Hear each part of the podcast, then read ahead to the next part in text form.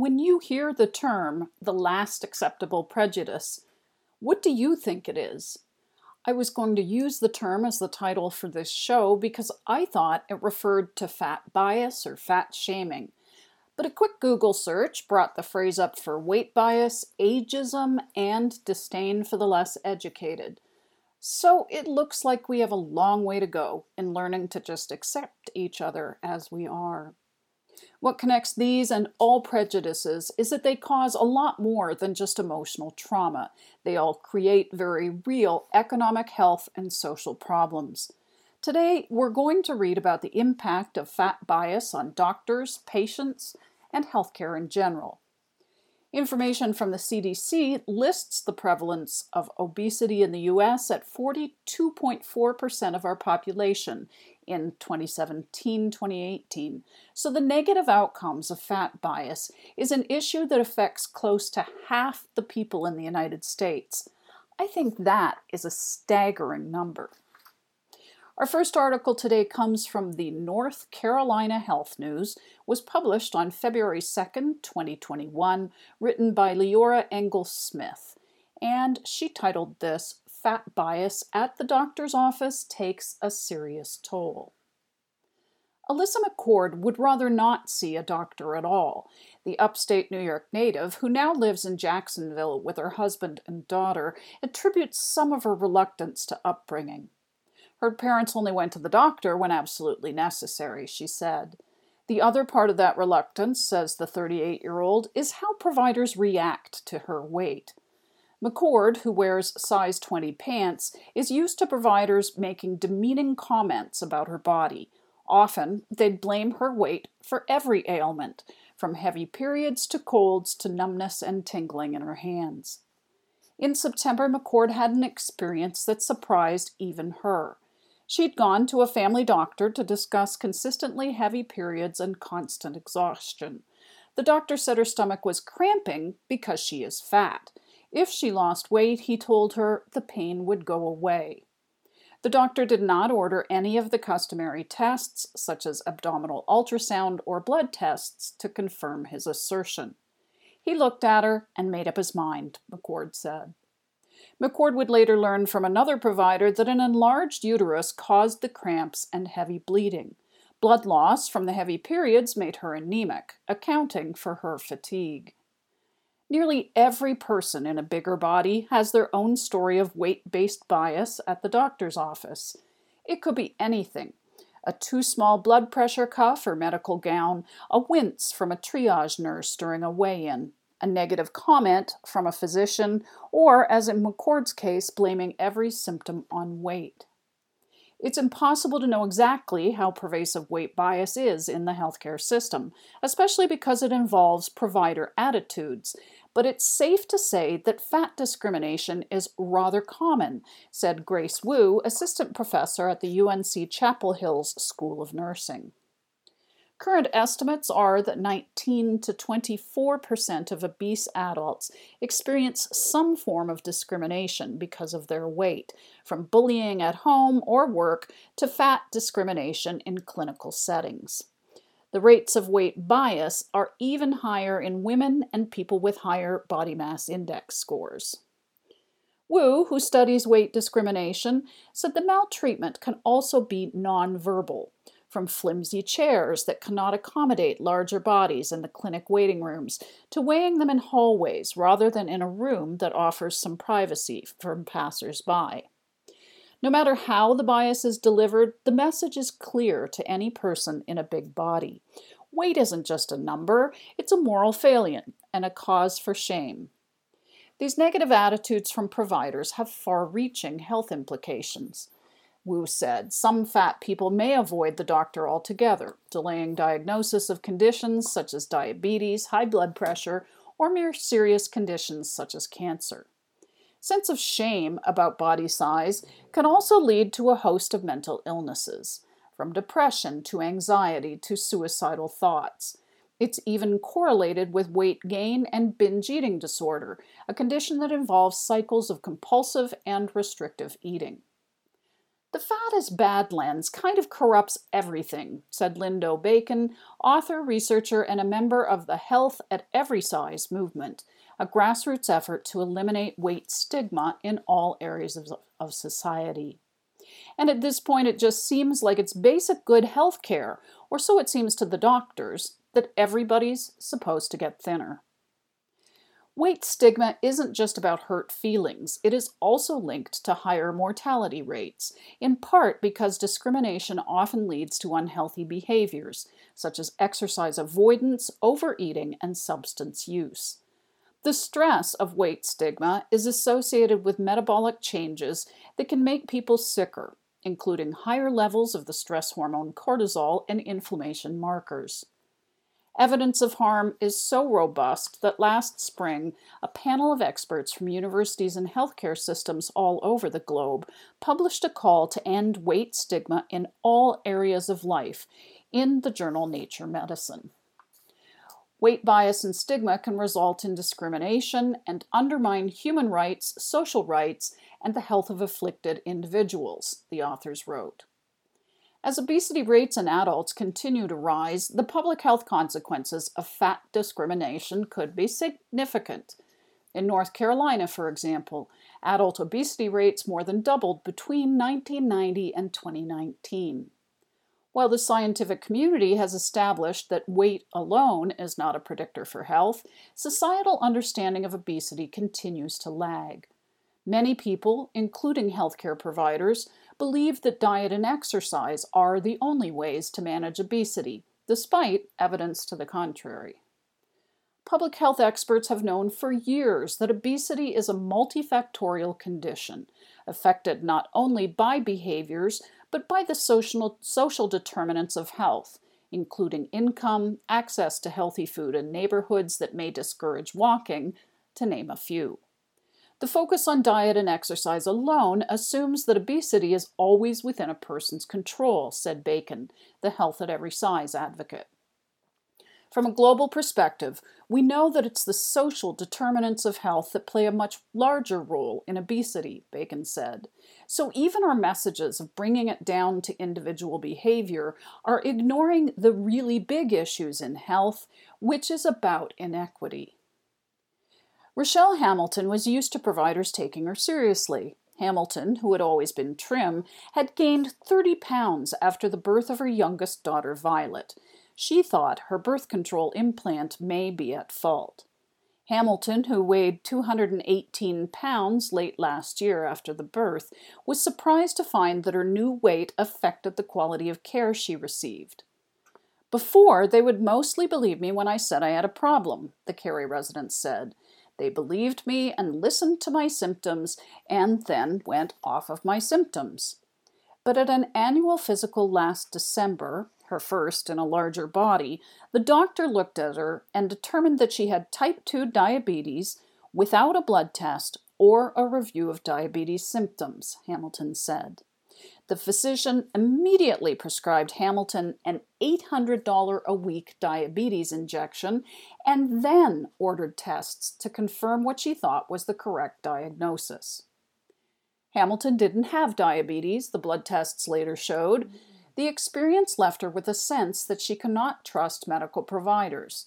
At the recommendation of a friend, Hamilton found a different doctor to go to but the December physical cost her time, money, and aggravation. Wu, the UNC researcher, said that many overweight and obese people take the same route, moving from doctor to doctor until they find someone who would listen. But that approach can still cause damage because of delayed diagnoses. Some diseases have a golden window for treatment, Wu said, and so if you delay the treatment, you may delay the whole improvement trajectory of the disease. The economic impact of repeated appointments for the same complaint is unknown, Wu said. But with rising healthcare costs and the lack of provider availability in rural areas, patients may not have the money or ability to find a provider who would listen. If you walk into Amy Feste's clinic in Asheville, odds are the word wait won't come up unless you say it. Festi, a body positive nurse midwife with the Asheville based Mountain Area Health Education Center, says she first learned about weight, the weight discrimination from her patients. People can be healthy in a larger body size, she said. I say to my own patients who are worried about their weight, I could cut off your arm and you would lose 10 pounds, and you can be a whole heck of a lot less healthy. Festi says very few conditions, such as water retention during eclampsia, require in office weight measurement. Instead, Festi focuses on the patient's life as a whole, even when patients have chronic diabetes, chronic diseases such as diabetes that would traditionally trigger a discussion about weight. She might talk to diabetic patients about their stress levels, their sleep, their ability to get medication and access food that nourishes them. That approach may take more conversation, Festi added, but it's far kinder and respectful to patients who are already ashamed about their bodies. Wu agrees with that approach. A provider is in a position of power, she said, and their job is to build trust with patients. We don't have to push patients to talk about weight. We should just focus on whatever health issue they come in with for that day's appointment, Wu added. If the patient wants to talk about weight, then we can talk about it. But I always suggest that the patient lead that conversation. Festi said that rather than bringing up weight to patients with larger bodies, providers should educate themselves on approaching all patients, regardless of size, kindly and without judgment.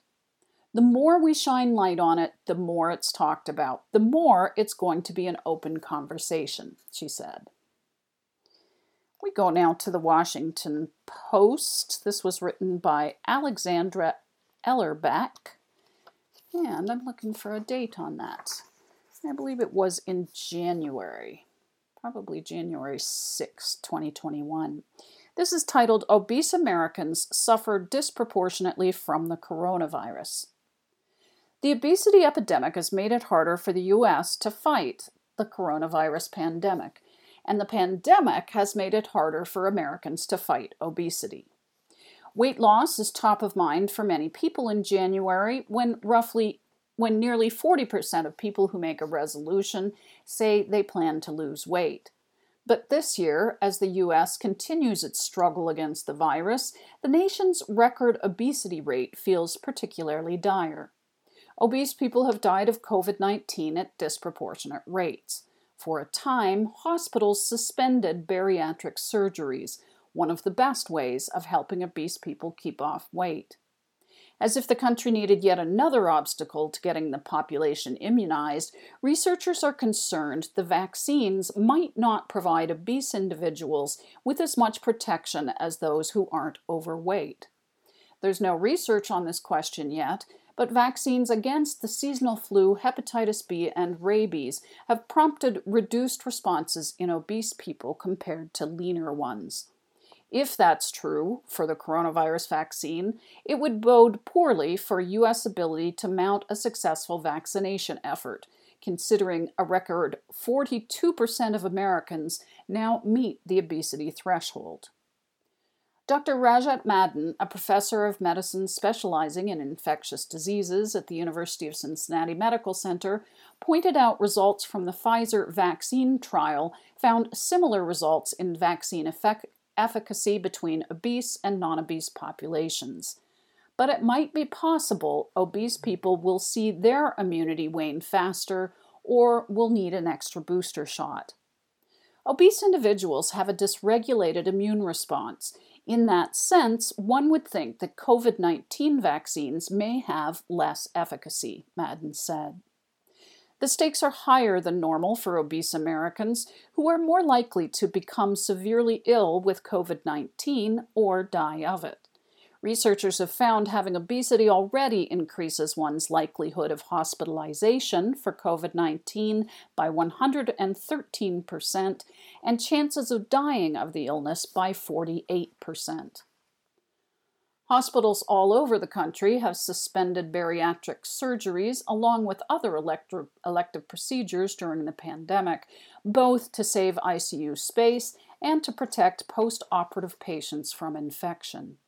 Yet bariatric surgery may be one of the most potent weapons for fighting obesity, Studies show it's really, really hard to lose weight and keep it off. One study from UK researchers found an obese woman has 1 in 124 odds of returning to a normal weight, while for an obese man the odds are 1 in 210 over a nine year period. There's one major exception. Some 70% of patients receiving one method of bariatric surgery maintained at least a 20% weight loss 10 years later. Such surgery has been found to reduce cardiovascular risk factors and even result in remission of type 2 diabetes. Evidence for its efficacy keeps piling up. A study published last year in the Annals of Internal Medicine found bariatric surgery was effective in helping patients lower blood pressure and control hypertension after three years. About 93 million Americans are classified as obese, meaning they have a body mass index over 30. Of those, the American Society for Meta- Metabolic and Bariatric Surgery estimates roughly 24 million have severe obesity, defined as a BMI over 40 or over 35 with another health problem such as diabetes, sleep apnea, or high blood pressure, which could potentially qualify them for weight loss surgery. Fewer than 1% of people who meet the criteria for bariatric surgery get the procedure.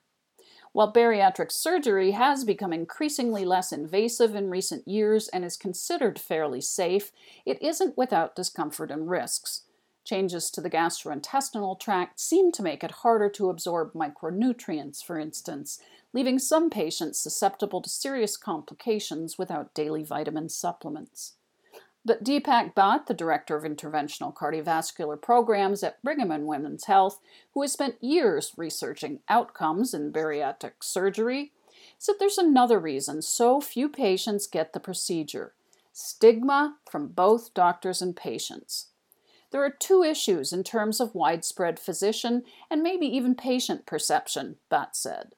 One is that bariatric surgery is for cosmetic reasons, and the second is the perception that obesity is a problem with willpower, and if only people had better willpower, it would go away.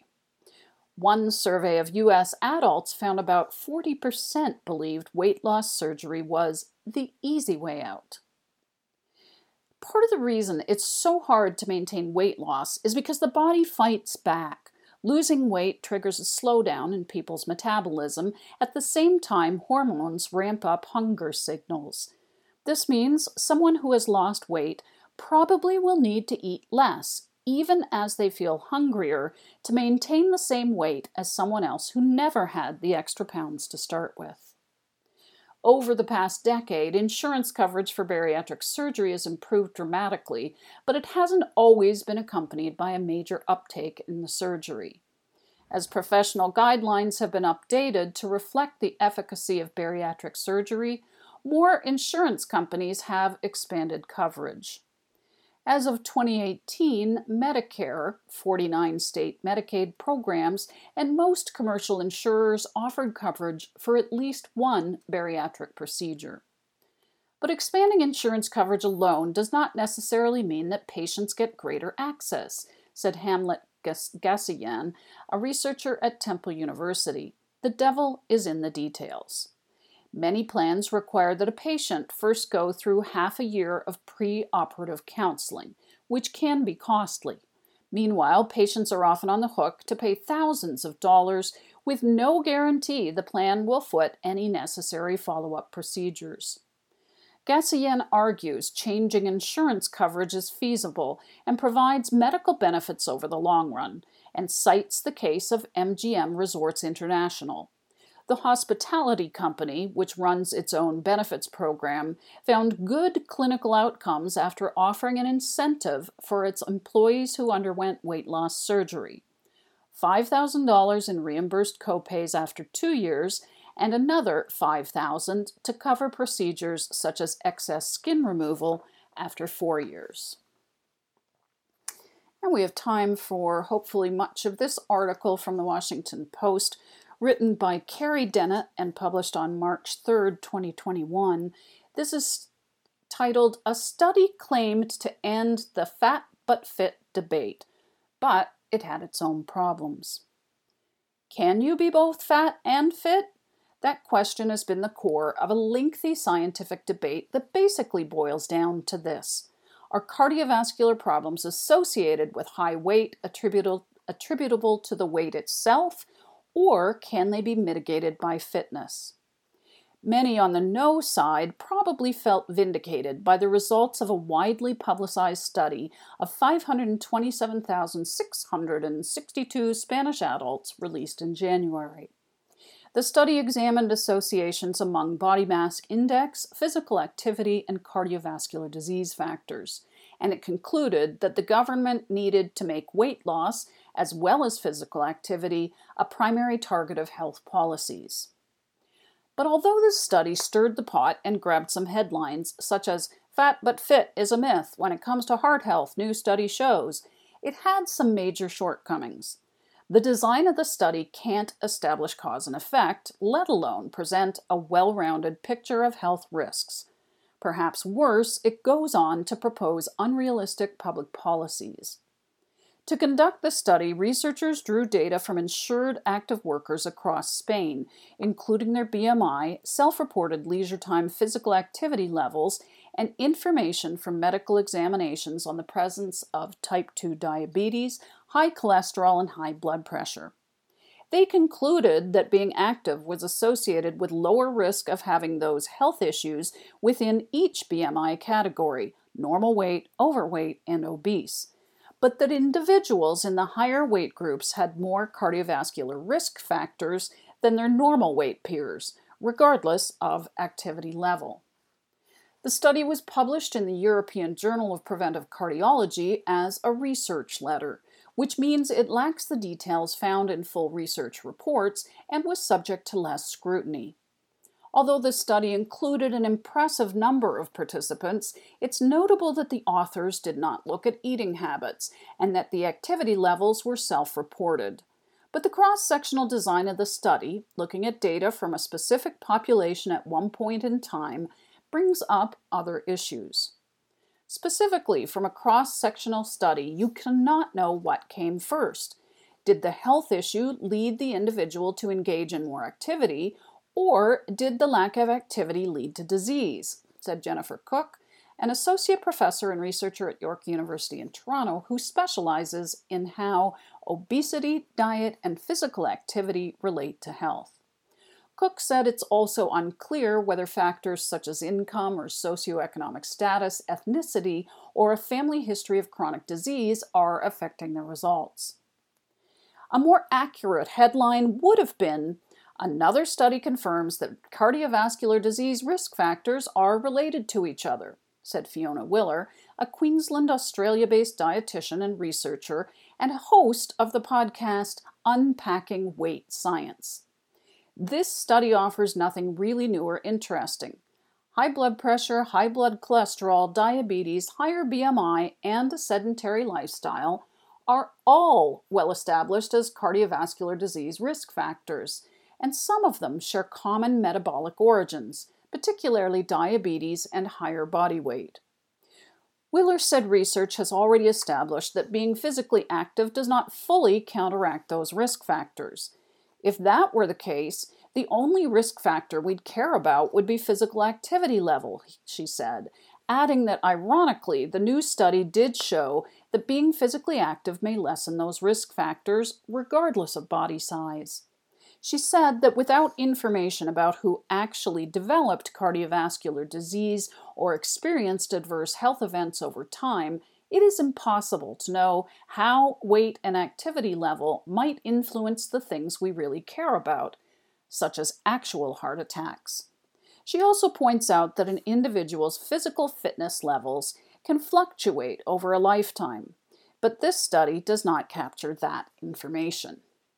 Alejandro Lucia, a professor at the University, European University of Madrid and one of the study's authors, acknowledged the study's limitations, but said it still contributes valuable evidence. In a world full of inactivity and obesity, with the figures even more worrying in the younger population segments, most adults don't seem to follow that advice of being active and thin, and policies in these matters have not been too successful in general, he said via email. He said the study's findings that active obese participants were more likely to have high cholesterol, high blood pressure, and diabetes support fighting or preventing excess body weight, which, to the best of my knowledge, could only be achieved by losing body weight, per se. However, although engaging in physical activity is a behavior, weight change is not. It's something that may or may not happen as a result of our behaviors, our genetics, and other factors. Other researchers question how promoting weight loss as a health policy is realistic, given that despite decades of trying, no one has come up with a way to help main, people maintain weight loss for the long term. Willer said statements recommending weight loss are common in the conclusional sections of these kinds of fat slash fit papers, even when the study didn't investigate intentional weight loss, something that as a researcher she finds disappointing. The fact that it appears in this paper and that this very brief paper was deemed headline worthy demonstrates the huge problem we have, not with weight itself, but with weight bias in scientific research and journalism. She said that if the authors had used all of the data at their disposal, including information from routine medical exams, which would have included weight related goals, it's likely they would have found what other long term studies have concluded that lasting weight loss is unlikely beyond two to five years for most people who lose weight voluntarily.